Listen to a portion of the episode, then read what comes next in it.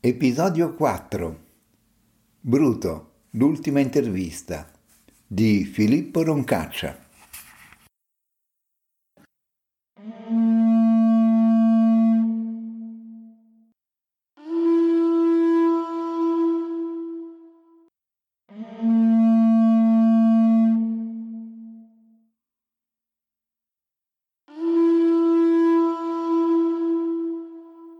Di nuovo salve, ci troviamo in un altro luogo cruciale, dove la storia possibile incontra quella impossibile. Siamo infatti in mezzo alle alture sopra Filippi, quando qui sotto, nella piana, è ancora in atto il momento più cruciale dell'ultimo scontro tra le forze repubblicane e l'esercito dei cesariani, Marco Antonio e Ottaviano.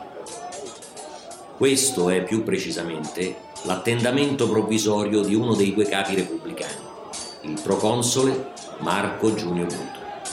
Ed è lui che incontriamo oggi per la nostra intervista impossibile.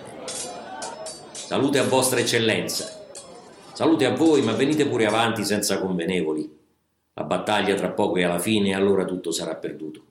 Compresa l'eccellenza naturalmente. Vino di Falerno per gli ospiti, se ce ne resta ancora. Prego, sedete proviene da una delle più antiche famiglie nobili di Roma. È coltissimo. È stato istruito nelle scuole migliori. Ha scritto trattati di filosofia e raccolte di versi famose, anche se è andato tutto perduto.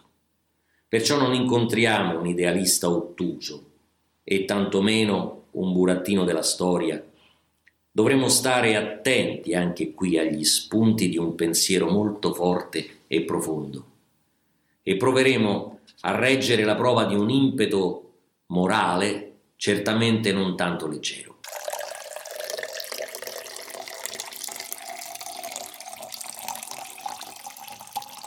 Salute a voi, salute eccellenza. Eccoci dunque all'inizio, proprio quando invece ci si avvicina così tanto alla fine, no? Comunque iniziamo eccellenza non prima di aver lodato il mio Falerno, se proprio non vi è dispiaciuto. È molto buono, eccellenza, sa, veniamo dai colli albani e il vino buono lo sappiamo capire anche noi, almeno quel poco. E allora siamo pienamente in tono, visto che la mia rovina proviene proprio da quelle parti.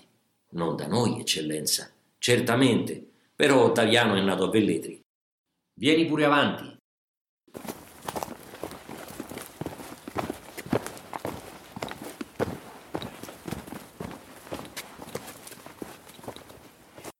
Quali novità?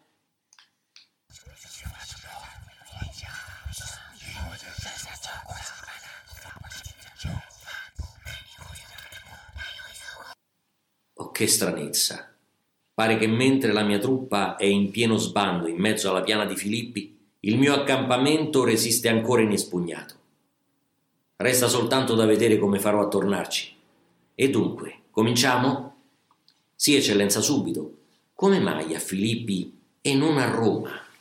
Vorrebbe dire perché il mio povero amico ed io non abbiamo ascoltato gli appelli fatti e rifatti da Cicerone di tornarcene a Roma.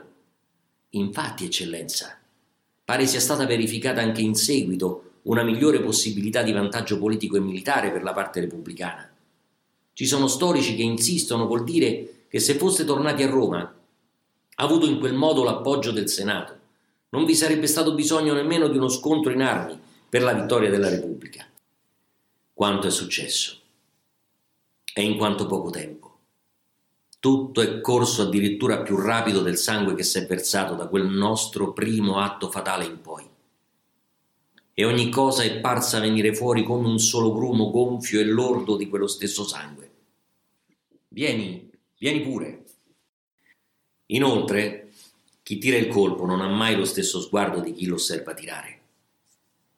E adesso i comandanti si rifiutano di nuovo di radunare la truppa per andare a riprendermi l'accampamento. Bene, che dicevamo?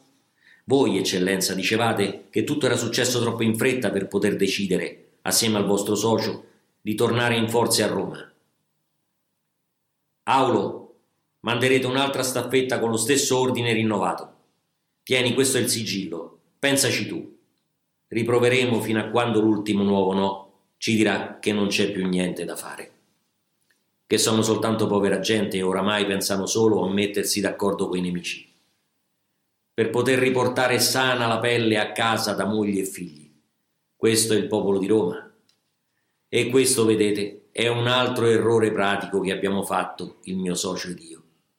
Abbiamo arruolato nelle file della Repubblica i migliori alleati di Cesare, Marco Antonio e Ottaviano.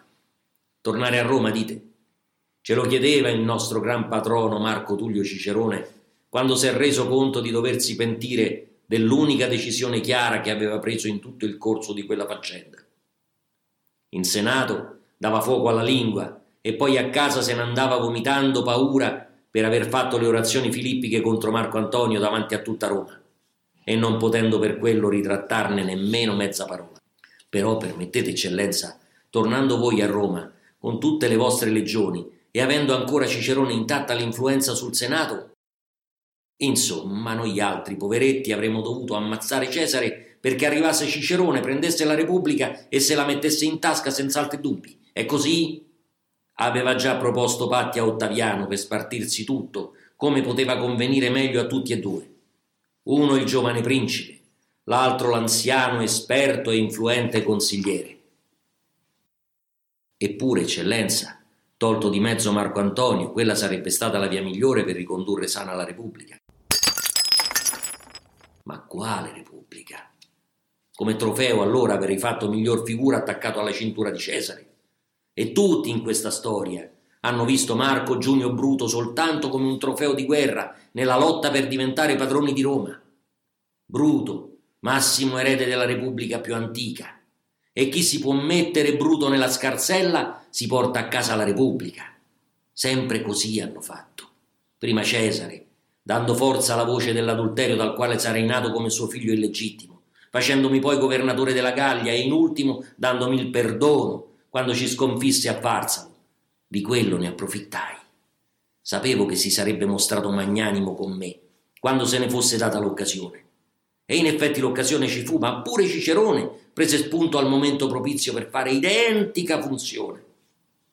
Marcantonio ci aveva alzato appresso la folla e lui, come atto paterno, di estremo peso, convinse il Senato a farmi proconsole in Macedonia.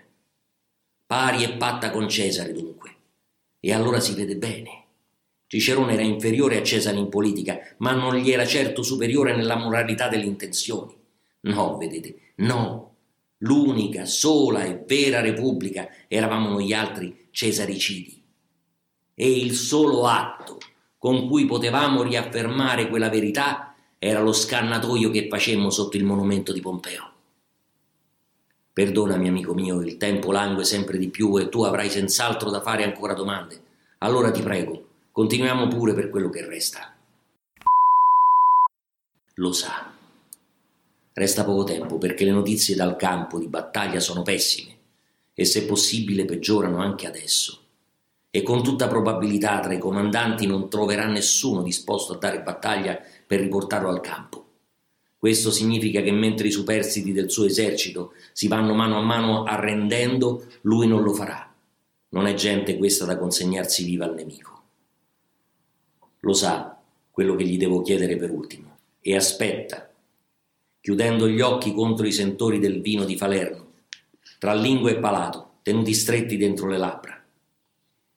Eccellenza, il vostro complotto, l'assassinio, il parricidio, l'infamia, il tradimento, l'ignominia o anche l'atto di terrore, l'insensatezza barbara e inutile che ha portato quella banda di giovani idioti a martirizzare il padre, il padre.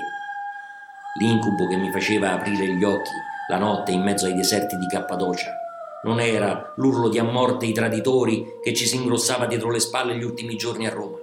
No, era il sangue in cui l'avevamo ridotto che dentro quel sonno marcio diventava un mare. E io in piena notte, dentro quel rosso mi ci svegliavo, può sudando sangue pure io. Ma allora, eccellenza, potendo chiedere ancora, ma certamente. Ecco allora, eccellenza, dentro quell'atto forse già si vedeva l'ombra di una sconfitta o magari c'era la sicurezza dell'obiettivo dopo un duro passaggio.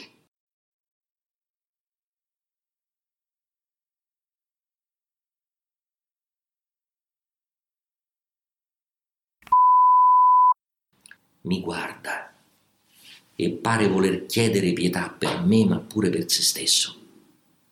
Posa il calice, mi fissa con gli occhi spalancati, come dovesse far parlare un oracolo. Quando lui, Cesare, si coprì il viso col lembo della toga, zuppa di sangue, sentimmo la morte caderci addosso come una peste maligna. Gli altri, oramai morti in spirito o spiriti veri, Cicerone, prima proscritto e poi assassinato dai sicari d'Antonio in mezzo all'orto di casa a Formia, Cassio, suicida, sentita la menzogna che fossi battuto e morto. Tutto pare essere stato scritto da noi stessi, proprio col sangue di Cesare. Il lavagro che volevamo per Roma invece è servito a sollevare la barca d'Ottaviano. Però voler salvare la Repubblica non è stato il sogno vano dell'imbecillità. Un progetto mal riposto, sì, certo, un atto duro e mal ponderato, senz'altro, ma i mali che verranno in tutto il mondo per questa mancanza di libertà già adesso percepita come se desse affanno al respiro. Tutti i soprusi dell'autocrazia daranno atto e testimonianza sempre, secolo dopo secolo, al nostro spirito limpido e volto solo e solamente alla libertà. Deciderete, certo, che l'assassinio resta quello che è anche quando vorrà far parte della politica, ma io ho dato solo forza all'onore e alla virtù della Repubblica, che erano sempre verità e libertà. Tutto questo non è stato ucciso e non è stato soppresso in alcun altro modo. Si è soltanto assopito nel cuore del popolo e di questo ne ha fatto provvido uso la furbizia. Eccolo, vieni pure di nuovo. Cosa dicono infine?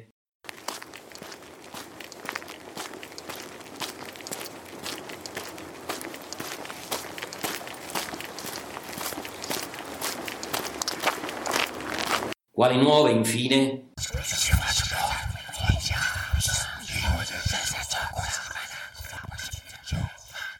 Dunque, non vale dirgli più niente. E allora vadano dove vogliono. Anch'io so da tempo qual è la mia destinazione. Può dare una certa impressione accorgersi di un volto così giovane. Tende la mano per stringere la mia, che già gli ho porto mentre lontano qualche metro si sente una daga venire fuori dal fodero. Come dicevamo, tutto è pronto per la fine. Salute a voi. Non direte mai male di me e dei miei, e così di voi, eccellenza, e dei vostri parlerà in eterno la storia.